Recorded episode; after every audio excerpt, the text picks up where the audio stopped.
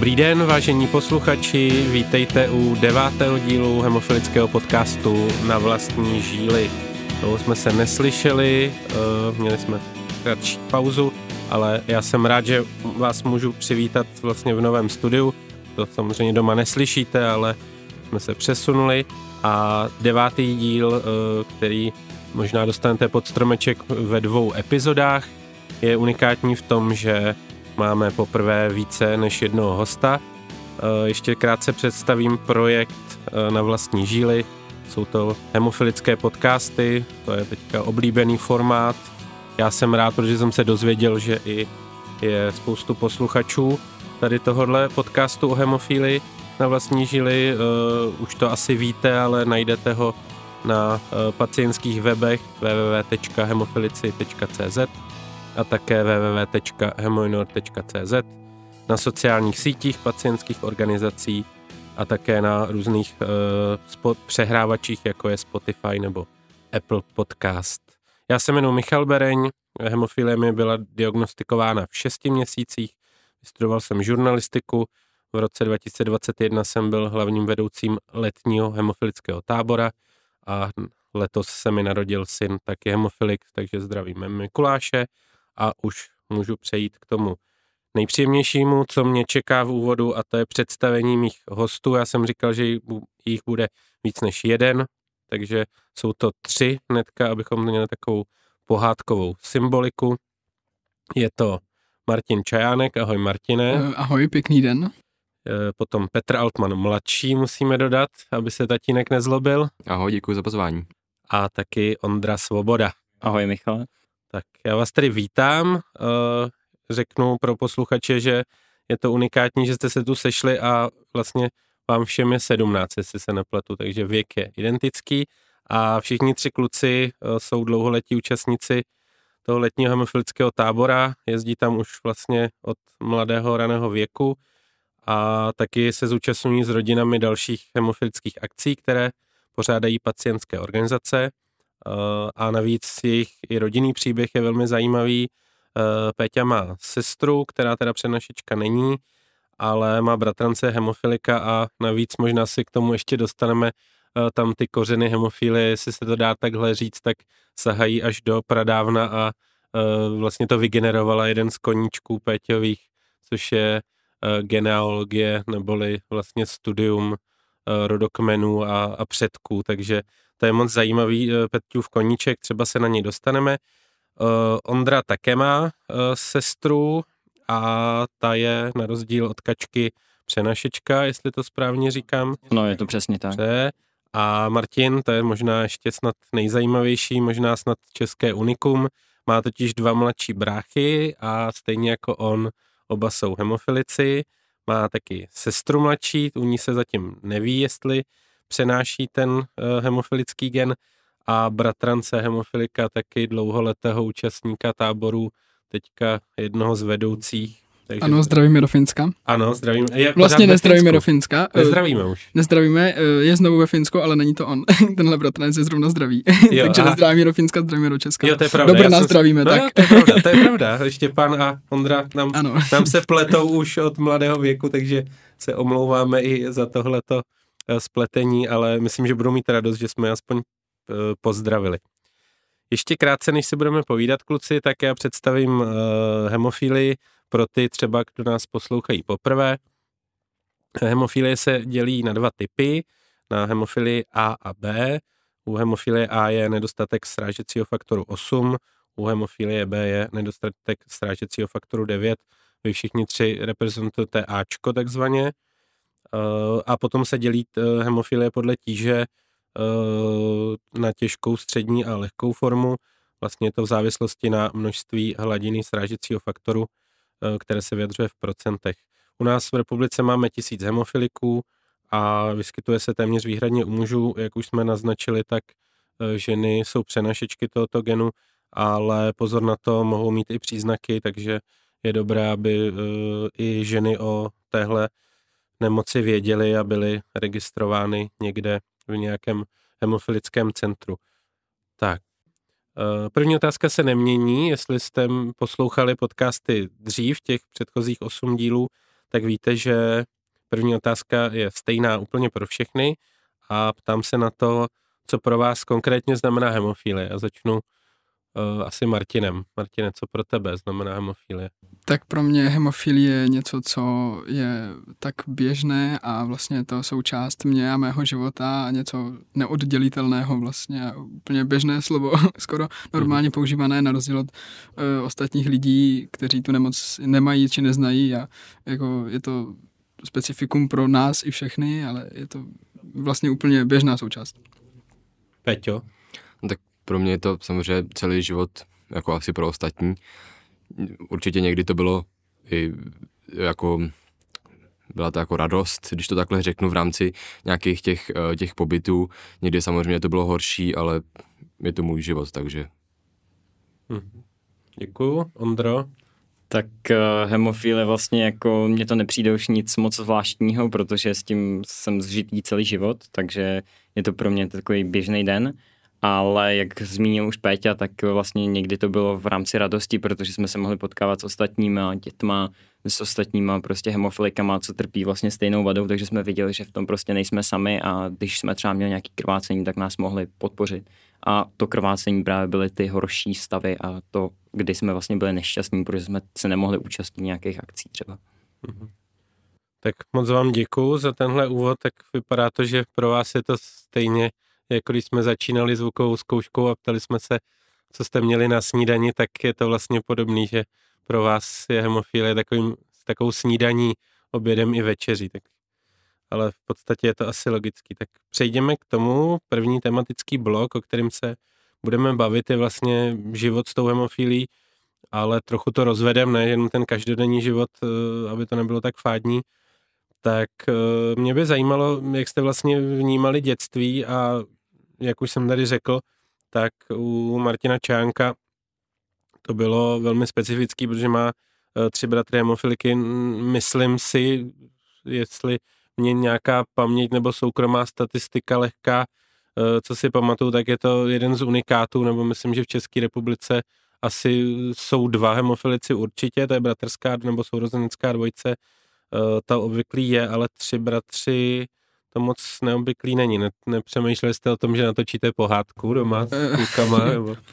Tak pohádku asi ne, ona to jako pohádka, eh, tři eh, kluci nemocní hemofilí, pohádka to moc není. Chápu. I když má to jasně své výhody a nevýhody.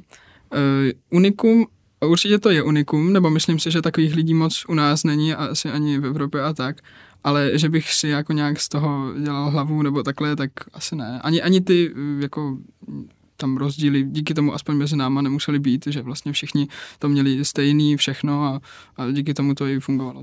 Vnímal jsi to, vnímal jsi to přesně i kvůli tomu, že, že prostě ta, ta výchova nebo že, že v tom dětství přece jenom ty začátky, řekl jsi to správně, já jsem se to snažil odlehčit, ale opravdu to asi pohádka není hlavně pro vaše rodiče, tak myslíš, že i pro ně třeba to bylo, nechci říct ulehčení, protože je to fakt uh, záhul, když to řeknu lidově, ale, ale že třeba bylo to lepší, že nemuseli dělat rozdíly, že třeba uh, Damian by byl zdravý, nebo, nebo ty naopak jako nejstarší, uh, že tam přece jenom asi to i pro rodiče v tomhle byla možná výhoda, nebo jak jsi to vnímal ty? Eh, tak výhoda, já si myslím, že to určitě byla výhoda, hlavně ze začátku vím, že rodiče a hodně mamka byli prostě vyklepaní nebo báli se, co, co to vlastně je a museli si to zjišťovat u prvního jako u mě, ale čím víc těch dětí bylo, nebo těch synů, tak tím jako nemuselo být taková ta starost s tím, že potom už to bylo klidnější do jisté míry, jako neříkám, že úplně to určitě ne, ale, ale už to bylo takové jako jasnější, co, co bude se dít a, a co se stane. A díky, ano, právě ty, ty rozdíly v té výchově, díky tomu nebyly a jako do jisté míry to vý, výhoda je a zase jako furt je to nemoc, ale, ale je to, je to, v tomhle je to výhoda, no. Jak to berou bráchové třeba? Mm, já si myslím... Myslíš, že podobně? Asi jo, tak to je prostě už fakt říkám běžná věc toho života, ta hemofilie, i když jsme tři, uh, takže maximálně jsou tam jediné problémy, které s hemofilí nesouvisí mezi náma, ale, ale je jako asi normální, ale, ale ne, tak hemofilie tady vlastně díky tomu, že jsme tři a máme to všichni, tak tady to je věc, která vlastně nehraje roli.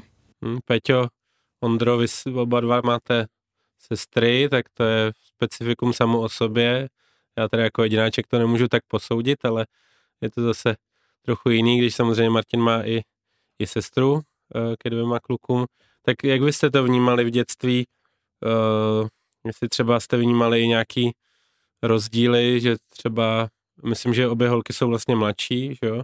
I Pája, i, i Kačka. Uh, vnímali jste to, že třeba k vám přistupovali jinak, nebo, nebo třeba vnímali to i holky, myslíte, že, že k ním, k ním zase přistupovali trochu jinak, že upozaděný třeba, že, že se občas stává, nebo co, co tak mám zkušenosti a vlastně zdravím mi manželku Janu, která sama je přenašička, vlastně eh, mladší eh, sestra hemofilika, takže má určitou zkušenost a občas si třeba připadala upozaděná, tak jak to bylo u vás, myslíte?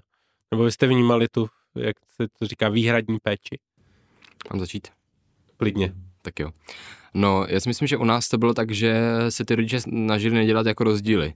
Mm. A mhm. myslím si, že tím, že já jsem se v tom narodil, tak i o ty čtyři roky dřív, tak já už jsem si myslel, myslím si, že nebyl moc rozdíl a myslím si, že i, i ta sestra potom se do toho taky narodila, takže si myslím, že samozřejmě ona na to bude mít určitě jiný názor, ale z mýho pohledu nevybavuju si nic, kde by určitě jako upřednostňovali nějak jí nebo mě, takže si myslím, že za mě dobrý. Ondro, ty bys tak tomu dal svou zkušenost, prosím. Samozřejmě se k tomu taky rád eh, přidám k slovo nějaký, takže jako u nás rozhodně ty rozdíly nebyly moc dělaný, protože mně nepřišlo, že by eh, rodiče nás rozdělovali, nebo jsem dostával nějakou větší péči, vzhledem k tomu, že byla sestra teda mladší je, eh, tak tam potřebovala tu péči jako miminko ona a prostě museli tu péči rozdělit tak, aby jsme ji měli oba dva dostatečně, protože malý miminko prostě nemůžete zanedbávat. A taky si myslím, že když vlastně to dítě, tak ono úplně nevnímá jako to, že je třeba eh, brácha nemocný, protože ta nemoc není nějakým způsobem vidět. Uh-huh. Takže mm, jí to úplně nepřijde jako do styku s tím, takže my jsme to nějak jako neřešili, když jsme byli děti, eh, s tím, že ona věděla, že teda když je nějaký problém, tak eh, se mi musí rodiče věnovat, ale samozřejmě taky věděla, že pokud něco bolí jí, takže to budou řešit tím, že jí to prostě bolí a když má někdo nějakou bolest nebo nějak prostě něco se mu stane, tak tomu je potřeba prostě primárně vyřešit, aby ho to nebolelo. Samozřejmě asi někdy toho litovala, že mě to bolí, tak radši uh, zalezla do kouta takzvaně a prostě mm. tuhle tu chvíli to neřešila, protože věděla, že kdyby se něco dělo jí, tak já taky zalezu do kouta a prostě budu čekat na to, než to vyřeší, aby Jasně. mohl pokračovat dál běžný život. Mm-hmm. Napadlo mě, Martine, ty jakožto nejstarší eh, z rodiny, měl si třeba takovou tu pečovatelskou snahu, já nevím, kolik mezi váma jsou rozdíly, zhruba dva, tři roky, nebo jak to tam... Mezi klukama dva roky a Segra potom o čtyři od jo, jo. No, tak to sice není tolik, ale třeba přece jenom, uh, co si pamatuju, když jste, když jste přijeli na tábor, tak určitě minimálně v těch běžných věcech, které se netýkaly hemofilie, tak tam určitě uh, takový to velení nebo to uh, ty zkušenosti toho staršího bratra vidět byly péči hlavně o, o nejmladšího, to je Damian, mhm, myslím, mm-hmm, je to tak. Tak uh, jestli to bylo třeba v hemofíli, že se snažil klukům pomoct, nebo říct jim, hele, jako pro mě je to už docela běžná záležitost, ty to zvládneš taky, nebo něco v tom smyslu. Mm, já si myslím, že jako co se týče potom té hemofilie, tak jako srandičky, srandičky a potom, když uh, si teda jsme měli píchnout do té žíly, uh-huh. tak si pamatuju, že i Damča, jak, jak byl menší, tak jsem mu to, vím, že jednou asi jsem se mu to snažil a možná se mi to i povedlo píchnout, uh-huh. takže, takže tohle, tohle to je jako jasná věc, že prostě jako jo, jsme, nějak se k sobě chováme normálně a potom, když, když přijde k tomuhle, tak prostě přesto nejde vlak, aby se nějak jako, to už je potom o zdraví a to je jako jasný, že si nějak, že já jim pomůžu. Uh-huh, uh-huh. Holky taky se snažily aktivně účastnit aplikací léků do žíly, nebo u vás, Péťo s Ondrou? Vybavujete si, že třeba vám pomáhali, nebo naopak to bylo jako, že šli do kouta a bylo jim to líto a radši, radši drželi palce někde skrytě na dálku. No, já si myslím, že u nás by jako asi i pomohlo, ale nějak si nevybavuju někdy, že by Rozu, jako nevadilo jí to samozřejmě, Jasně. to narodila se do toho, uh-huh. takže nevím, myslím si, že nikdy nebyl nějaký problém s tím. Tak třeba u nás se, se, se jako chtěla angažovat v tom, že se to chtěla naučit, aby kdyby šlo do tuhýho, prostě nebyla tam v tu chvíli třeba ta mamka, aby mi pomohla, nebo někdo z rodiny, tak se chtěla angažovat, aby věděla, jak, se, jak ten lék vlastně mi může aplikovat ona, ale já upřímně sám jsem jí ten prostor nedal, protože nejsem žádný jehelníček, aby to na mě prostě zkoušela, takže dostala příležitost právě na uh, letním homofilickém táboře, kde měla možnost to zkusit za prvý na tom trenažéru, Eh, kde to zkusila teda nejdříve na neživo, aby věděla, že vlastně jako v tom nemůže jen tak jako rejpat, že to toho člověka taky může bolet. Jasně. A pak tam dostala příležitost na těch větších a starších hemofilicích, který prostě se radši obětovali k tomu, aby naučili novou generaci něco nového. Tak to je hezké, tak zdravíme tímto páju i, i novou generaci, která se stala jelničkem, jak to Ondra krásně přirovnal. Uh, vlastně už jsme říkali, že ten váš rodinný příběh nebo ta Eh, ta historie onemocnění je taky rozdílná lehce. Rekordmanem je samozřejmě Péťa, eh, Martin zas má to unikum eh, těch třech bratrů a Ondra, jestli se nepletu, tak u vás ta hemofilie se nevěděla nikdy předtím, takže rodiče to na to nebyli připravení, je to tak? U nás se to vlastně nikdy moc nevyskytlo, protože uh-huh. první vlastně taková příčina byla vlastně u nás uh, mamka s tím, že já jsem se narodil jako hemofilik, uh-huh. ale to, že ona je přenašečka vlastně celý život nevěděla a potom, když vlastně se šlo na testy, uh, tak babička se zjistila, že je taky přenašečka, uh-huh. ale ta vlastně měla zdravýho syna, strejdu tedy, uh-huh. a v tom případě vlastně se nepřišlo, neprojevila se ta nemoc nějakým způsobem dřív. Jestli tam předtím byla nějaká mutace, bohužel asi v tuhle tu chvíli nezjistíme, protože je možné, že to mohly být celý život vlastně eh, chlapi lehký hemofilici a nemuseli to celý život vědět. Hmm. Tady už na nějakém lékařském kongresu, že kluci úplně to sypou z rukávu téměř předpisově, že o tom vědí fakt hodně, tak to mě těší, ale uh, já jsem se spíš uh, touhle otázkou i chtěl dostat k tomu, že pro vás to byla asi, jak to říct, nebo pro rodinu, že jo, tehdy, když se narodí dítě, tak to nevnímá, to potřebuje mlíko a, a péči maminky a občas tatínka na srandy, ale uh, určitě pro vás to bylo nový, vy jste navíc z Dimokur, z menšího města, nebo jestli to vůbec... Taková metropolitní vesnice. No. Metropolitní vesnice, dobře, na Nymbursku, takže tam asi ta, to povědomí o hemofílii bylo bylo chabý uh, v tom roce, kdy jsi narodil, tak přece jenom už to bylo určitě lepší, než, než když uh, jsem přišel na svět já v roce 89, ale přesto, jestli, jestli to vnímáš tak, že, že pro ty rodiče to bylo těžký a že ty informace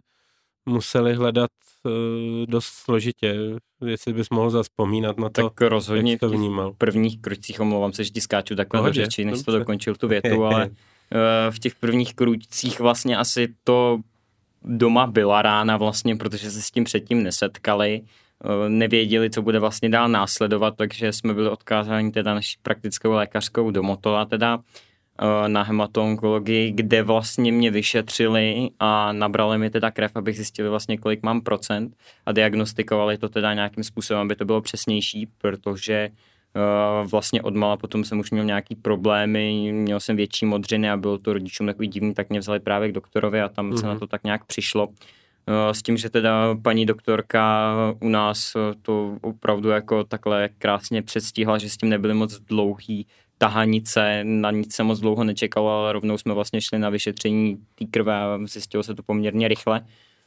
Navíc v tom roce 2005 už mi tak jako přišlo, že internet už jako existoval v podvědomí těch lidí, takže se ty informace daly dohledat a v tom hemofilickém centru rozhodně ty hlavní informace pak poskytnuli, eh, odkazují tam vlastně i hodně na ty pacientské organizace, v dnešní době už se na to docela i hledí, aby tam dávali odkaz na ty pacientské organizace, takže ta pomoc eh, vlastně z okolí tam rozhodně byla.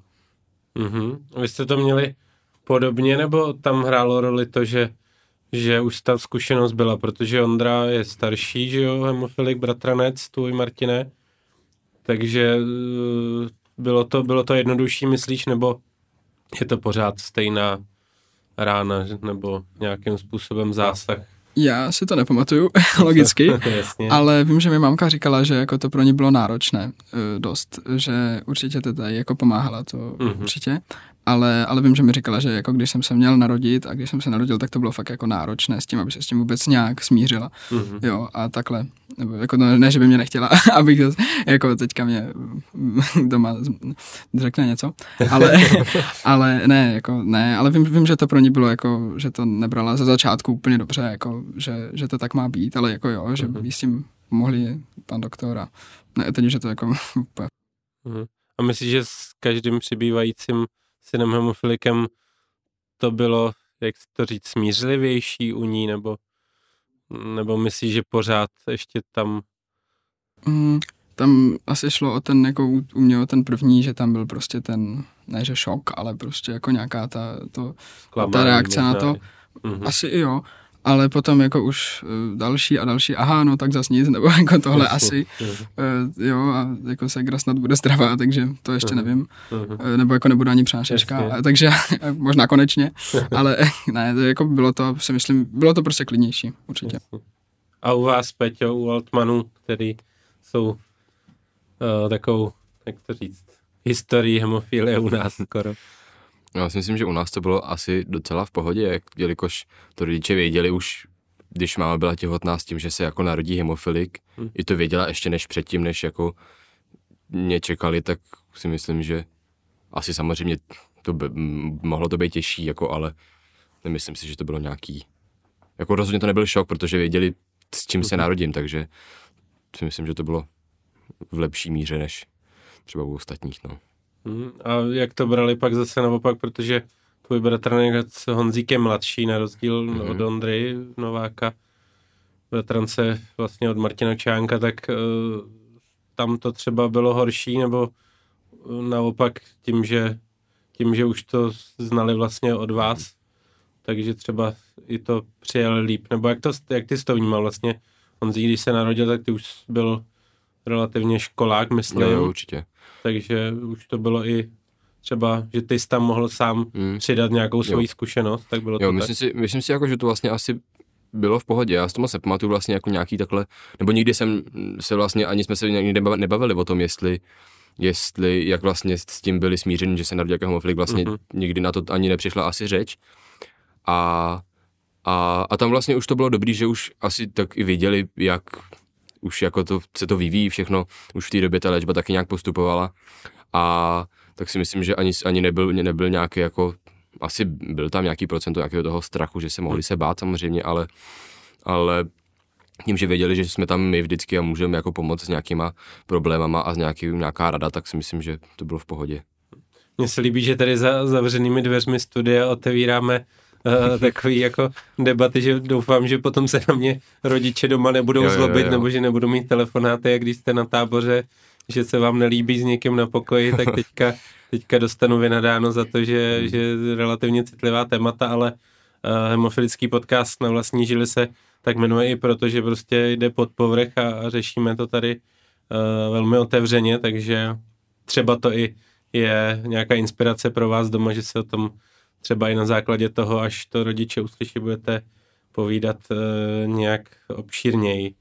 Uh, Ondro, ty, jsi to sám říkal, že tam ta zkušenost s u vás byla minimální a taky jsi to nakous, což mě těší a vlastně to navazuje na moji další otázku, uh, v čem vám všem pomohly pacientské organizace. Chtěl bych začít od Ondry, protože ten, ten v podstatě pro něj by to teoreticky, podle toho, co jsme slyšeli, mohla být jak kdyby největší pomoc možná, tak jestli to i vnímáš, tak ty. Tak eh, jak se tak jako lidově říká, tak my jsme k tomu přišli jako slepý k houslím, takže eh, to bylo takový, že jsme jako nic moc nevěděli, ale rozhodně ty pacientské organizace mají svůj smysl, to se musí nechat, vedou je zkušený lidi, kteří vědí, kam to chtějí dotáhnout a co s tím, kterým směrem se to má zaobírat.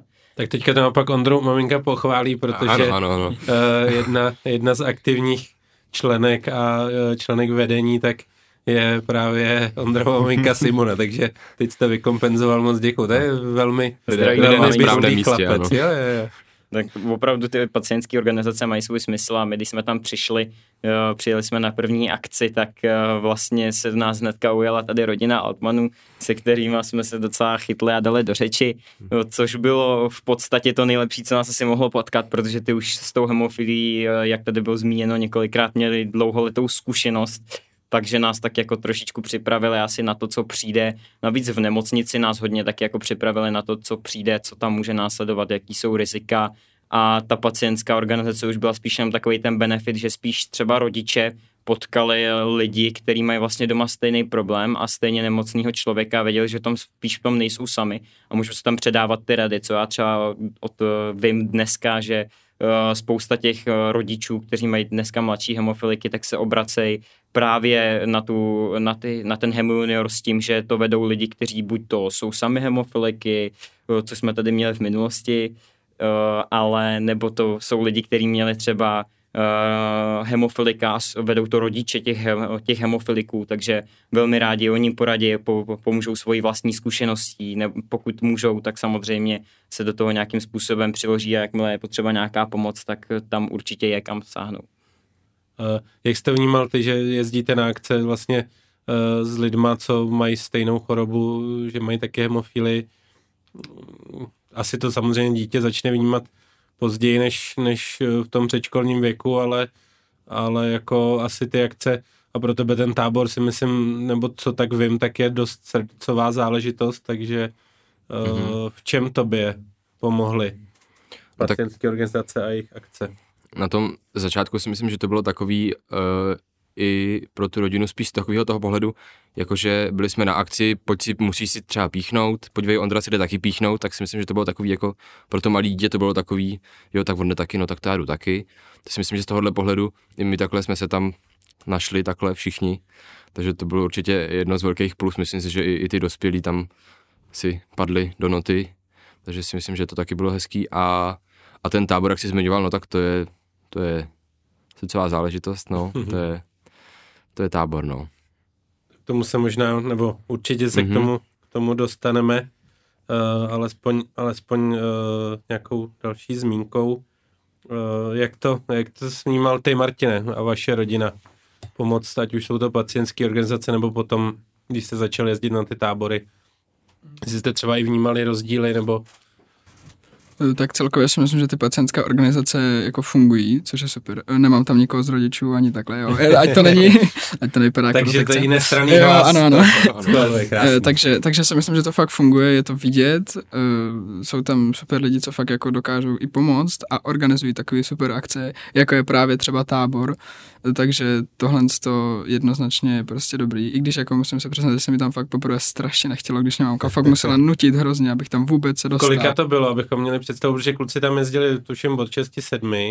Myslím, pod... přelom sedmi let, druhá třída to no. nějak byla. v podstatě, v podstatě my máme, nebo aby to věděli posluchači, tak tam, tam jsou děti na tom letním hemofilickém táboře, tom, my mu říkáme velký, tak tam je od, od dokončení první třídy až po 18 let a pak máme ještě eh, v Bělči takzvaný malý tábor, kde teda jezdí rodiny uh, celé s dětmi, které jsou předškolního věku v podstatě někdy už i, když je místo tak od kojeneckého věku. Tak ty jsi byl, Martine, poprvé kdy, teda, když se ti tam hrozně nechtělo, tě mamka poslala. Já mám pocit, ono mě, mě tam totiž nechtělo asi hodně dlouho, protože mě tam poslala asi až v 10, možná 11, fakt, že jsem nebyl takhle ještě jako menší dítě, mm-hmm. ale teďka jsem rád, že tam vůbec jako jsem a znám kluky a, a všechny, takže je to super, že jsem tam, že tam můžu být vůbec. Mm-hmm. Takže v podstatě jsme se volně dostali k tomu tématu toho tábora. Eh, kdybys to měl doporučit, Ondro, ty máš zkušenosti, nebo vaše rodina kdysi dávno i s tou Bělčí, protože už je to skoro kdysi dávno pro mě teda určitě s mojí pamětí, ale eh, v čem, v čem ty spatřoval s největší výhodu toho, že, že jezdíte na akce takhle v jedné komunitě, že tam ten problém nebo to téma je stejný? Tak já bych začal té Bělče vlastně, tam to bylo hodně o tom, že jsme se potkávali jako ty malí děti, jak už tady zmiňoval Péťa, tak uh, tam bylo hodně to jako, že uh, pojď se píchnout a to třeba se nemuselo těm dětem některým úplně líbit. Já třeba jsem od už kvůli tomu protestoval, protože prostě jsem to neměl moc rád.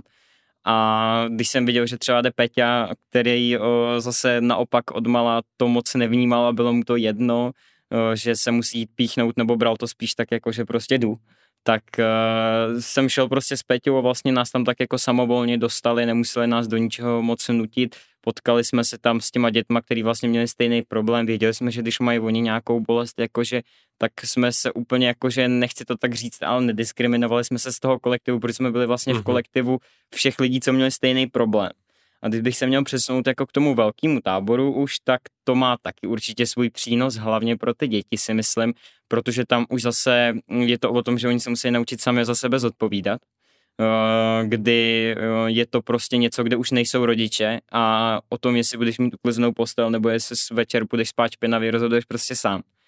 Ale zase se musí nechat, že na tom táboře je prostě super to, že je tam jako výborná péče o ty hemofiliky, kdy nastane jakýkoliv problém, tak eh, stačí zajít na ošetřovnu a hnedka přijde pomocná ruka a velmi dobře vědějí páni doktoři, co tam s náma jezdí a sestřičky, co s náma dělat. Takže eh, samozřejmě i ty vedoucí, to musím teda pochválit, kolektiv tam byl vždycky super a ta táborová hra prostě k sobě sedne a všichni jsme tam tak jako v domáckém prostředí, protože máme stejný problém a známe se už nějaký ten čas a úplně se tam nevystrkujeme nikoho z kolektivu, protože prostě máme všichni stejný problém a každý si tam najde své kamarády. Tak bych teda ještě rád Ondrovi dodal, že eh, my jsme do Hemojuniru nastoupili rok potom, co přišli Svobodovi, takže, ale určitě jsme se jich ujali hnedka, co přišli, takže.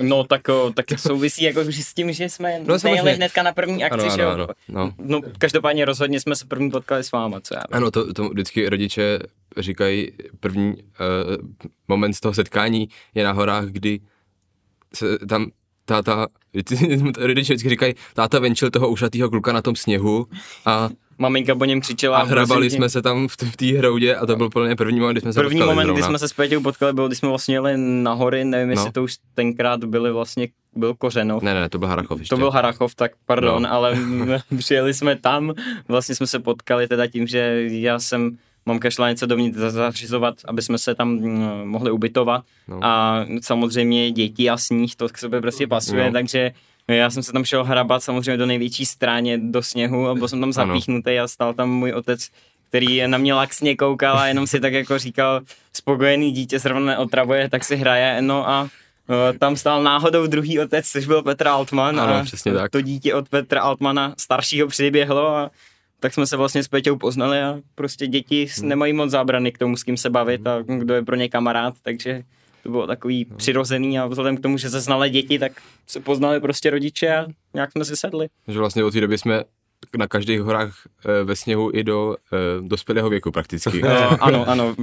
Ale na... tátové stále dohlíží. Ty, ty dohlíží, myslím si, že už se tam rejpeme v největší no. strání ano. a připomínáme si staré dobré časy. Ano. Tak to je krásný, že jsme se dostali e, i k takovýmhle perličkám, to, to mě těší, protože nebo Martin zjistil ještě něco říct.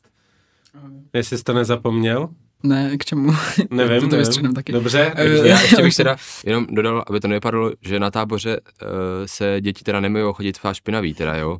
Jak Ondra teda řekl, tak uh, myslím si, že vedoucí dbají na to, aby děti se myly a chodili spát uh, čistý. Je to, tak, to bych je to dodal. Já moc, moc děkuji za tuhle, uh, za tuhle promluvu, protože uh, bych rád opustil už tohle téma. Dostáváme se právě k těm citlivějším tématům, ale jsem rád, že, že vlastně z, to, z toho vykrystalizovalo i to taková pěkná historka, jak začalo vaše přátelství. Myslím, že to k tomu patří. Uh, ještě jak třeba i vnímali bráchové ty, ty začátky, to by mě docela zajímalo. Tak na táboře ano, nedokážu si bez toho léto představit, brzo to skončí právě, ano. Eh, bráchové, bráchové to vnímali, eh, on ten tábor je tak, že jako já se jim věnuju, že přes celý ten rok a potom jdu na tábor a už se s nima nemusím chvíli bavit. Uh-huh. takže, takže jak to, ne, oni to určitě taky vnímají dobře. Jo, jenom já prostě se za nima nemusím chodit a, a nebo jako někdy musím, bohužel, ale jako oni si to většinou šéfují sami, takže, takže jo, jako jak, jak říkal Ondra, že je super, že to ty děti naučí fakt se té zodpovědnosti. To je jako důležité si myslím u tohle a fa, fakt, to, fakt to funguje. Mm-hmm. To je to super. Ještě, abychom nalákali možná případné zájemce a rodiče, jak musíme říct, že mezi další benefity pro ně patří to, že jsou 14 dní bez bez ano, dětí, bez nebo dětí. aspoň co jak tak nějak mám zprávy, tak je to v dosti rodinách velmi vítaná Někdy, pomoc jo. přes léto a jelikož minulým, nebo hostem minulého dílu podcastu na vlastní žíly byl Indra Sita, který organizuje, organizuje pobyt pro otce a syny. Ten to teda není 14 dní, ale to dokonce je snad úplně nejlepší, když, když zůstanou vždycky v rodině jenom ty holky doma sami, takže případní zájemce můžeme pozvat nebo nalákat na, na obě tyhle ty akce. Uh, tak, my už si povídáme dlouho s klukama, tím pádem se budeme loučit uh, s posluchači v první epizodě devátého dílu a těšte se potom na pokračování. Máme ještě spoustu témat, co probírat v hemofilickém podcastu na vlastní žili, který je součástí projektu Liberate Life. Takže Peťa Altman, Ondra Svoboda a Martin Čajánek budou, eh, zůstávají hosty dál a eh, těšte se na další epizodu devátého dílu. Poslouchali jste podcast Na vlastní žíly. Další informace o léčbě hemofilie, životě s tímto onemocněním či podcasty a příběhy ze života hemofiliků naleznete na stránkách liberatelife.cz.